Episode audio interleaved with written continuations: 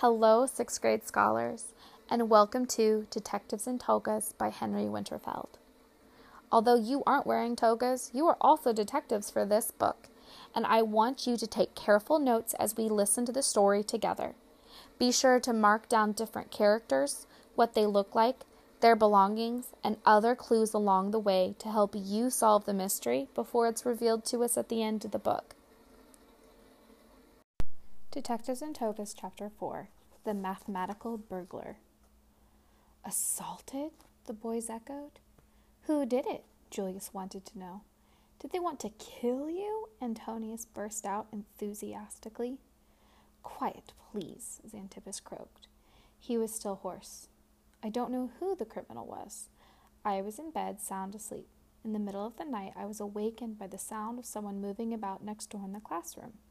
Who's there? I called, but there was no answer. I jumped out of bed and went to see what was the matter. That was foolish of me. I should have first struck a light, for it was pitch dark. Suddenly, a pair of arms seized me.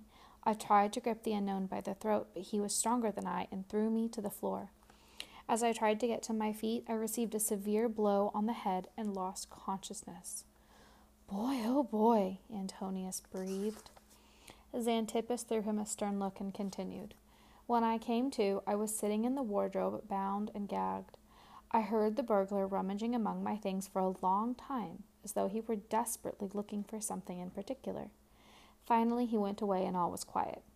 It seemed ages before I heard you boys arrive, but I could not call to you because of the cloth over my mouth. If you had not freed me so soon, I would certainly have suffocated in that wardrobe. Anxiously, he touched the lump on his head again, then felt his injured leg, groaning. The whole affair is a mystery to me, he said. Who would want to steal anything from me? Perhaps a thief? ventured Julius. I'm not rich. Besides, what money I have I keep in the bank. Still, you never know. Clean up all this mess, boys, then we shall see whether anything is missing. The boys plunged into a flurry of activity. They picked up the furniture and books, dragged tables, chairs, and chests back to their proper places. From his bed, Xanthippus directed the work. As they arranged each book, file, or picture, they had to call out what it was, and Xanthippus scratched notes with a stylus on a writing tablet.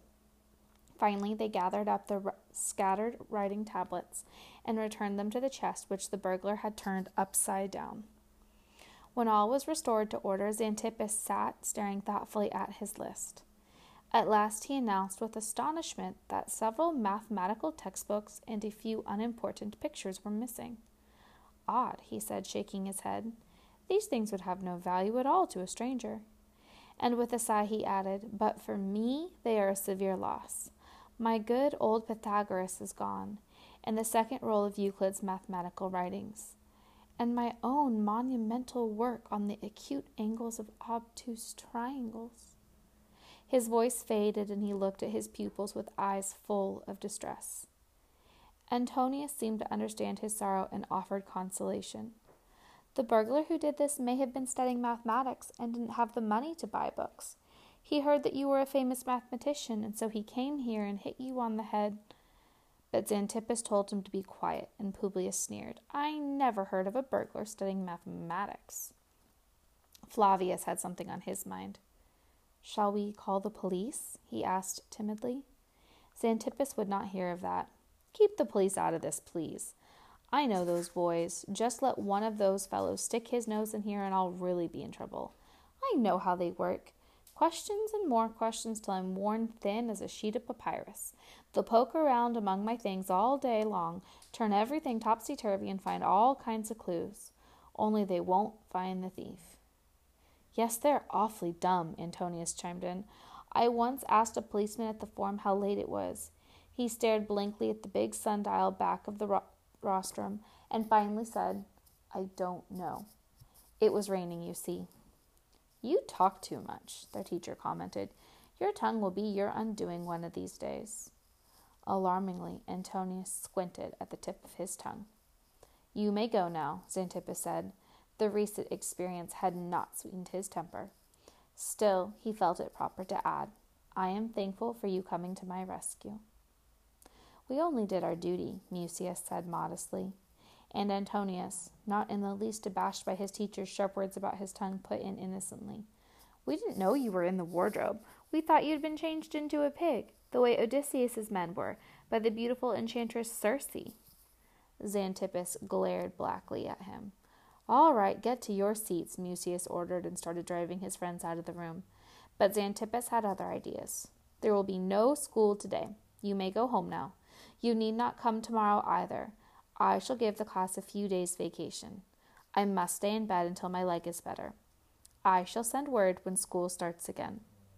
The boys whooped with joy at the unexpected vacation, but Mucius suddenly became grave.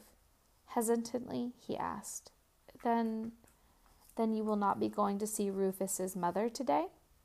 Xanthippus, who was now standing on one leg, straightening his bedclothes, pivoted around. See whom? he asked absently. Rufus's mother. You were going to see her today because of what Rufus did. Mucius paused and looked distressed. Xanthippus cleared his throat. oh, yes, hmm. Wait a moment. Groaning, he crawled back into bed, pulled up the covers, and lay back on the pillows, sighing with relief. For a while, he stroked his beard reflectively. Then he said, I had no real intention of going to see his mother. My idea was to give Rufus a good scare and teach him a lesson. Then Rufus can come back to school after the vacation? Mucius asked happily. He may, Xanthippus replied graciously. On the whole, he is not a bad pupil. I wouldn't want to make him miserable because of a single prank. I know what it means to be a young Roman who is a pupil at this school, and I hope you know it too. Oh, yes, the boys cried sincerely. They really were proud of their school. Xanthippus nodded with satisfaction, but suddenly turned stern. He barked. But woe betide you if I ever again see such bad conduct and unspeakable lack of discipline as yesterday's. If I ever do, you will all be expelled. And now out with you. This holiday is a gift to the gods, Julius said when they were out in the street. He rubbed his hands together in glee. We have to celebrate. Let's play cops and robbers, Antonius suggested. I'm the robber and you can be the policeman. Or we'll play war. I'm the Roman and you're the barbarians. We can play chariot racing too. I'm the driver and you're the horses. You be a jackass and we're going to tan your hide, Publius joked. I have a better idea. Let's go down to the Tiber. A big Egyptian galley has moored at the cattle market. We can sneak on board and have a good look. That's dangerous, Flavius warned them.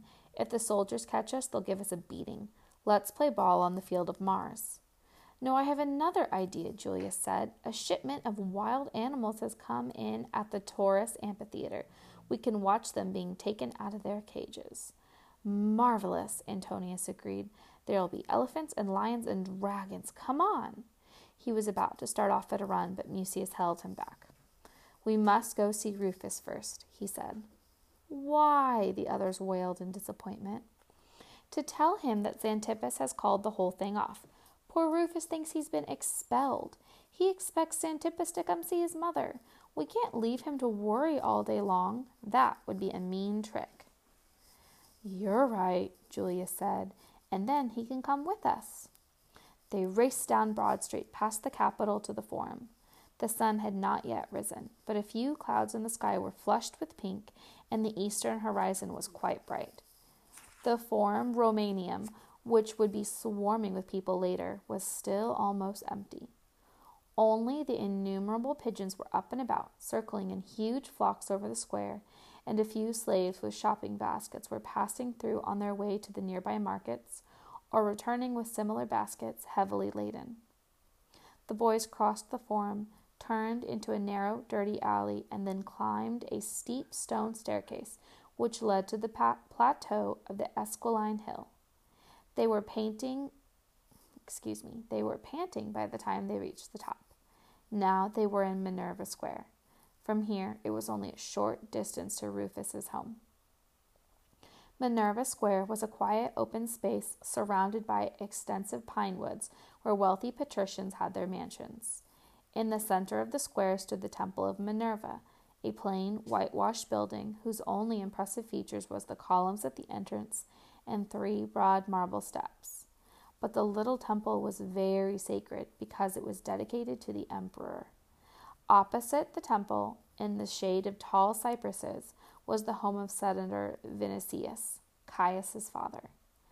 I wish I knew why Caius didn't come to school today, Flavius said, staring at the house. He'll say he had an upset stomach, Publius prophesied. Shall we tell him there won't be any school for a while? Julius asked. No, Mucius decided fiercely. Let him wait. Give him time to do his homework. It won't harm him. Come along. They hurried on past the house. Just as they reached the temple, the sun rose, bathing them in gold and light. Publius stopped suddenly. By all the good gods, he said in quiet horror, pointing at the temple. On the whitewashed wall, angrily scrawled in blood red paint, were the words Caius is a dumbbell. All right, ladies and gentlemen, decision time. Do you think our two crimes are connected? Is the vandalism on the Temple of Minerva in any way related to the burglary at Xanthippus's house? Chapter 5 Claudia. Rufus did that, Julius exclaimed. He must have gone off his head, said Publius. If Caius's father sees it, there will be trouble. The boys threw anxious glances at the senator's house. Vinicius took the worship of the gods very seriously and was a great admirer of the emperor. It was common knowledge that he had donated a great deal of money for the building of the Temple of Minerva. Is it bad to deface a temple? Flavius asked. Is it bad? Publius replied. You can get in real trouble that way. Antonius went up to the temple wall and dabbed his finger at the C of Caius. I wonder where Rufus got the nice red paint, he said with admiration. Mucius pushed him aside and tried wiping off the writing with the hem of his toga, but the paint was already dry. Too bad, he said. This scribble has to be erased. Maybe we can rub it off with a stone, Julius suggested. He looked around, but there were no stones in sight.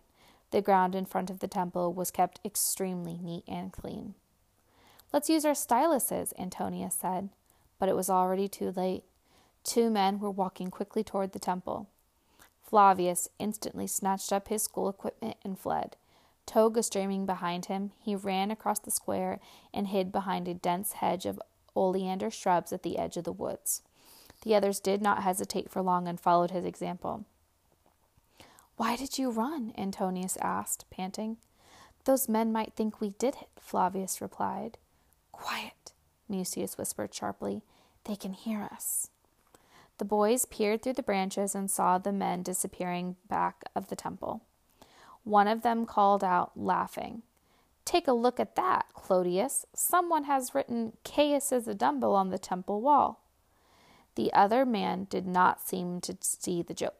Scandalous, he growled. An outrageous crime. Nothing to laugh at. Well, now, take it easy, the first man could be heard saying. You can see it's a child's handwriting. Some silly kid's trick, that's all. You and I were young once, my dear Clodius. No, protested the man addressed as Clodius, young or not. I would have known enough not to desecrate a temple. The two men emerged from behind the building and walked toward the stone staircase which led to the narrow alley. They were two elderly citizens in snow white togas. One of them was a big, tall man. The other was short and spindly. The large man waved his arms in excitement and anger as he talked. Abruptly, he stood still and grasped the short, thin man by the toga and shouted, And I tell you, that isn't just a schoolboy prank. The temple is dedicated to the emperor. This is an act of criminal blasphemy. The boy ought to have his hands cut off, both hands, and that would be far too mild a punishment. The thin man looked uncomfortable. Yes, yes, you're right, he said, trying to pacify the other. But it's none of our affair. We must get to our shops. We have a great deal to do today. They moved on, starting down the steps. First their legs vanished, then their hips, and finally their heads. For a moment, the bald head of the big man glistened in the morning sunlight. Then it, too, disappeared. The boys looked at one another in consternation. Do you hear that? Antonius said. He wants to have Rufus's hands chopped off. I told you it would lead to trouble, Publius said self importantly. But nobody knows that Rufus did it, Flavius said. No matter, we have to get rid of that writing, Mucius said. He started pushing through the shrubbery, but Antonius held him back, whispering, Somebody else is coming. He pointed toward the home of Senator, Senator Vinicius. Adjoining the left wing of the villa was a high garden wall overgrown with wild grapevines. Where wall and house met, there was a tiny door, which, the boys saw, was now slowly opening. A small girl thrust her head out and looked in all directions. Claudia, Mucius said in surprise, what is she doing? Claudia was Caius's younger sister and well liked by his classmates. She was gay and friendly and not a bit stuck up. The boys used to let her play with them, but recently she had passed her 11th birthday, which spelled the end of her carefree childhood. All at once she had been put under the care of several Greek governesses who trained her and taught her and did not allow her to leave the house unaccompanied. But now Claudia slipped out and made straight across the square to the shrubs where the boys were hiding. Don't run away. I have something to tell you, she called out as she ran. She pushed aside the branches and faced the boys. I saw you through the window. Something awful has happened. Where is Rufus? Home, Mucius said. Oh, that's good. Claudia sounded greatly relieved. He had better keep out of sight. My father knows all about it. She looked hot from her run, and her deep blue eyes were glowing with excitement. Usually, Claudia was elegantly dressed and her hair was done up with the greatest care, but this morning she had slipped quickly into a plain tunic and her long brown curls were tied carelessly with a narrow ribbon.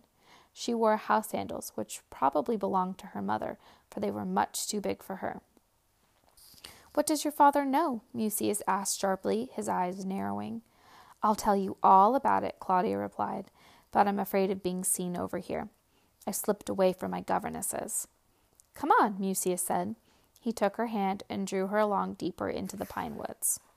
When they reached a pleasant mossy clearing, he stopped. Have a seat, he said politely, pointing to a low, flat rock. Claudia sat down and the boys gathered round her. Does your father know that Rufus wrote on the temple wall? Julius asked. Claudia bobbed her head energetically. Tell us, tell us, the boys chorused. Flattered at being the center of attention, Claudia quickly patted her curls into place. Our slaves discovered the writing when they came back from the market this morning, she began. They told the secretary, who ran to my father right away. My father was at breakfast. He put down his glass of wine, left his bread and cheese, and rushed into the main hall to look out the window. When he saw the writing, he was furious. This is an outrageous desecration of the temple, he shouted. Who did it? The secretary couldn't say, so my father got angrier still and threatened, I will have you put in chains. The secretary threw himself down at my father's feet, saying, Mercy, master. Perhaps your son Caius knows who it was. It must have been one of his schoolmates. Oh, I could have killed him for saying that. The secretary is an idiot, Antonius declared. Yes, Claudia said. I never could stand him. My father sent for old Herodas, Caius's tutor, and ordered him to go to school and fetch Caius. Old Herodas turned pale and said, Caius did not go to school today, master. Why not? my father roared at him. Shaking, old Herodas also threw himself down at my father's feet. Oh, master, don't punish me, he pleaded. I waked Caius early this morning, but he locked himself in his room and refused to open the door. I knocked several times. Finally, he called out that there isn't any school today and that his teacher has gone on a journey. What a fib, Flavius said. What did your father do then? Julius wanted to know. He himself went to Caius's room and brought Caius back with him. Caius was still wearing his nightshirt and he looked real scared. Father is very strict with him. He led Caius to the window, pointed out the writing on the temple, and asked, who did that? At first, Caius just gaped, but suddenly he flared up and said, Rufus, the son of Praetonius. Shame, shame, the boys cried out indignantly. What a traitor, Mucius said, frowning angrily. We must punish him, Julius said. Folding his arms, Mucius stood pondering for a moment. Then he announced, We shall exile Caius. He won't be allowed to play with us, and none of us must talk to him. For me, he won't exist, Antonius declared. I won't speak to him either, Claudia said, blushing. She was obviously genuinely ashamed of her brother. And I know he lied. Rufus is a nice boy. He wouldn't dab red paint on a holy temple. He gave me a beautiful ivory doll for my birthday. But Rufus did do it, Mucius said. Claudia stared at him, her big eyes rounded in amazement. Caius insulted Rufus's father, Mucius explained, and they had a fight. This all happened at school. Rufus wrote Caius is a dumbbell on a writing tablet yesterday, Julius added, and hung the tablet on the wall, Flavius said. So then Xanthippus threw him out of school, Publius finished the tale. Claudia turned her head from one to the other with growing concern. Threw him out of school, she exclaimed. The boys knew she was very fond of Rufus, and Mucius hastened to reassure her. It isn't so bad. Xanthippus forgives him. Claudia's face lit up. That's good, she said, but immediately she looked troubled again. My father is awfully angry, she murmured. I came out here because I thought Rufus was with you. I wanted to warn him. About what? Mucius asked. Well, it was this way, Claudia explained. My father didn't believe Caius. That's why he sent for the two policemen who patrol the square at night. He pointed out the writing on the temple wall and asked whether they knew anything about it. They were dumbfounded. We saw nothing of the kind last night, one of them said. How is that? my father asked. There was nothing written on the wall, the policeman replied. We were sitting right by that wall of the temple for quite a while. We always have a little snack at night, just some bread and a few figs and a sip or two of wine. It was bright moonlight. We would have certainly seen the writing if it had been there at that time. When was that? my father asked. Shortly before the fifth hour of the night, the policeman said. Did you observe anybody near the temple? my father asked. Nobody at all, sir, the policeman answered, and then we left. He asked whether he should report the defacing of the temple, but my father ordered him to say nothing about it. I'll look into this affair myself, he said. Oh dear, Flavius murmured. That sounds bad, Mucius said with a worried expression. And then what happened? Julius asked. Then the two policemen went away, Claudia retorted. Perhaps your father intends to punish Rufus himself, Flavius suggested. Claudia shook her head regretfully. No, she said, he has another plan. After the policeman left, he asked Caius, How do you know Rufus did it? And Caius answered, We had a quarrel. That's no proof, my father said, but Caius insisted on it. It was so, Rufus, because it's his handwriting. I know his handwriting, he said. On hearing that, my father said, Aha, that's enough. If it is his handwriting, there can be no doubt that he did it. I shall go personally to the prefect of the city this noon and denounce Rufus for malicious desecration of a temple. The boys were too shocked to speak. The prefect of the city was a man noted for his harsh and extreme sentences. He was a man who did not know the meaning of mercy. Do you think the prefect will do something terrible to Rufus? Claudia asked unhappily. Mucius nodded soberly. He was past a death sentence on people just for laughing when the emperor and his retinue went by. But Rufus is only a boy, Claudia cried out. The prefect wouldn't have a young boy put to death. Why not? Antonius said. Many children have been put to death.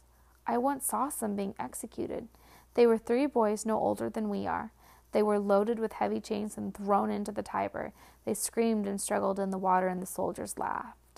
I raced down the river bank to try and save them, but by the time I got there, they had already drowned. Claudia stared aghast at him for a moment. Suddenly she jumped up and sobbed, You are lying! And off she ran, plunging blindly through the shrubbery. Hair streaming behind her, she raced across the square toward the garden wall. Halfway there, she lost both sandals. She stooped quickly and picked them up, but instead of putting them on, she continued running barefoot. She slipped through the open garden door and slammed it shut behind her. My, but she's in a hurry, Publius said. Mucius gave Antonius an angry look. You shouldn't have told her that story, he said. Antonius was hurt. But it's true, he said. Such stories aren't for girls, Publius said. For a while they sat in silence, thinking. The rays of the morning sun streamed through the shrubbery. The sky was blue, the birds chirped, and a breeze rustled in the tops of the pines. From the Suburra, the low hum of awakening street life rose up to them. Rufus must flee, Mucius said suddenly. Where to? Publius asked. Mucius had thought up a plan. Listen, he whispered excitedly. We'll hide Rufus in our cave. Tonight we'll bring him slave clothes. He'll dress up in those, and then we'll take him down to the river. I know a place where he can swim across without being seen by the guards on the bridge. He will have to travel by night and hide by day until he reaches our country place. I'll give him a letter to Sallus, our manager, asking him to take Rufus in as a slave. Just pretending he's a slave, of course. Sallus will do it. He's a real friend of mine. I always help him with the feeding of the pigs and the milking. The police will never look for Rufus over there in the country, and he can stay away until the whole affair blows over. A wonderful plan, Julius said admiringly, and the others chimed in with praises of Mucius. But Mucius put an end to this quickly. Come on, he said. We must go see Rufus at once. They took a shortcut through the woods to a rocky parapet, up which they clambered to a quiet boulevard. Then they ran along a quiet, shady street until they came to a large, old fashioned building with tiny window openings. This was General Praetonius's villa. Mucius knocked on the door. It was opened by the white bearded slave who recognized the boys at once. How is it you boys are not in school? he asked with a kindly smile. We have a few days off, Mucius answered. Our teacher has injured his leg. The old slave chuckled. I suppose you're all heartbroken about that, eh? he said, his eyes twinkling with merriment. And what brings you here? We'd like to see Rufus. We have something important to tell him. Hmm, the old man said. I think Rufus isn't feeling well. Leastways, I haven't seen him yet this morning. But you look him up for yourselves. You know where his room is. Come in. Not feeling well? Mucius asked uneasily. The old slave shrugged. Just a guess, at any rate. He did not feel like going to school today, or he would have been up a long time ago. They stepped into the vestibule, took off their sandals, and went on into the dimly lit, modestly furnished central hall. They knew their way around the house, for Rufus's mother, Livia, was hospitable and encouraged the boys to come visiting. The boys liked her very much. Rufus's room was small, dark, and windowless lighted only by a transom over the door. Lifting the doorway curtain aside, the boys stepped in. Rufus, who was lying in bed, sat up in alarm. What's the matter? he asked in confusion. He drew up the blanket, for he was wearing no nightshirt. Oddly, his hair was soaking wet, as though he had just ducked his head into a tub of water. What's up? Why are you looking so queer? he asked his schoolmates. You must run away, Mucius said. Rufus paled. Run away? Why, what for? he stammered. Come now, you know, Publius said in a rather sour tone. I don't know anything, Rufus murmured weakly.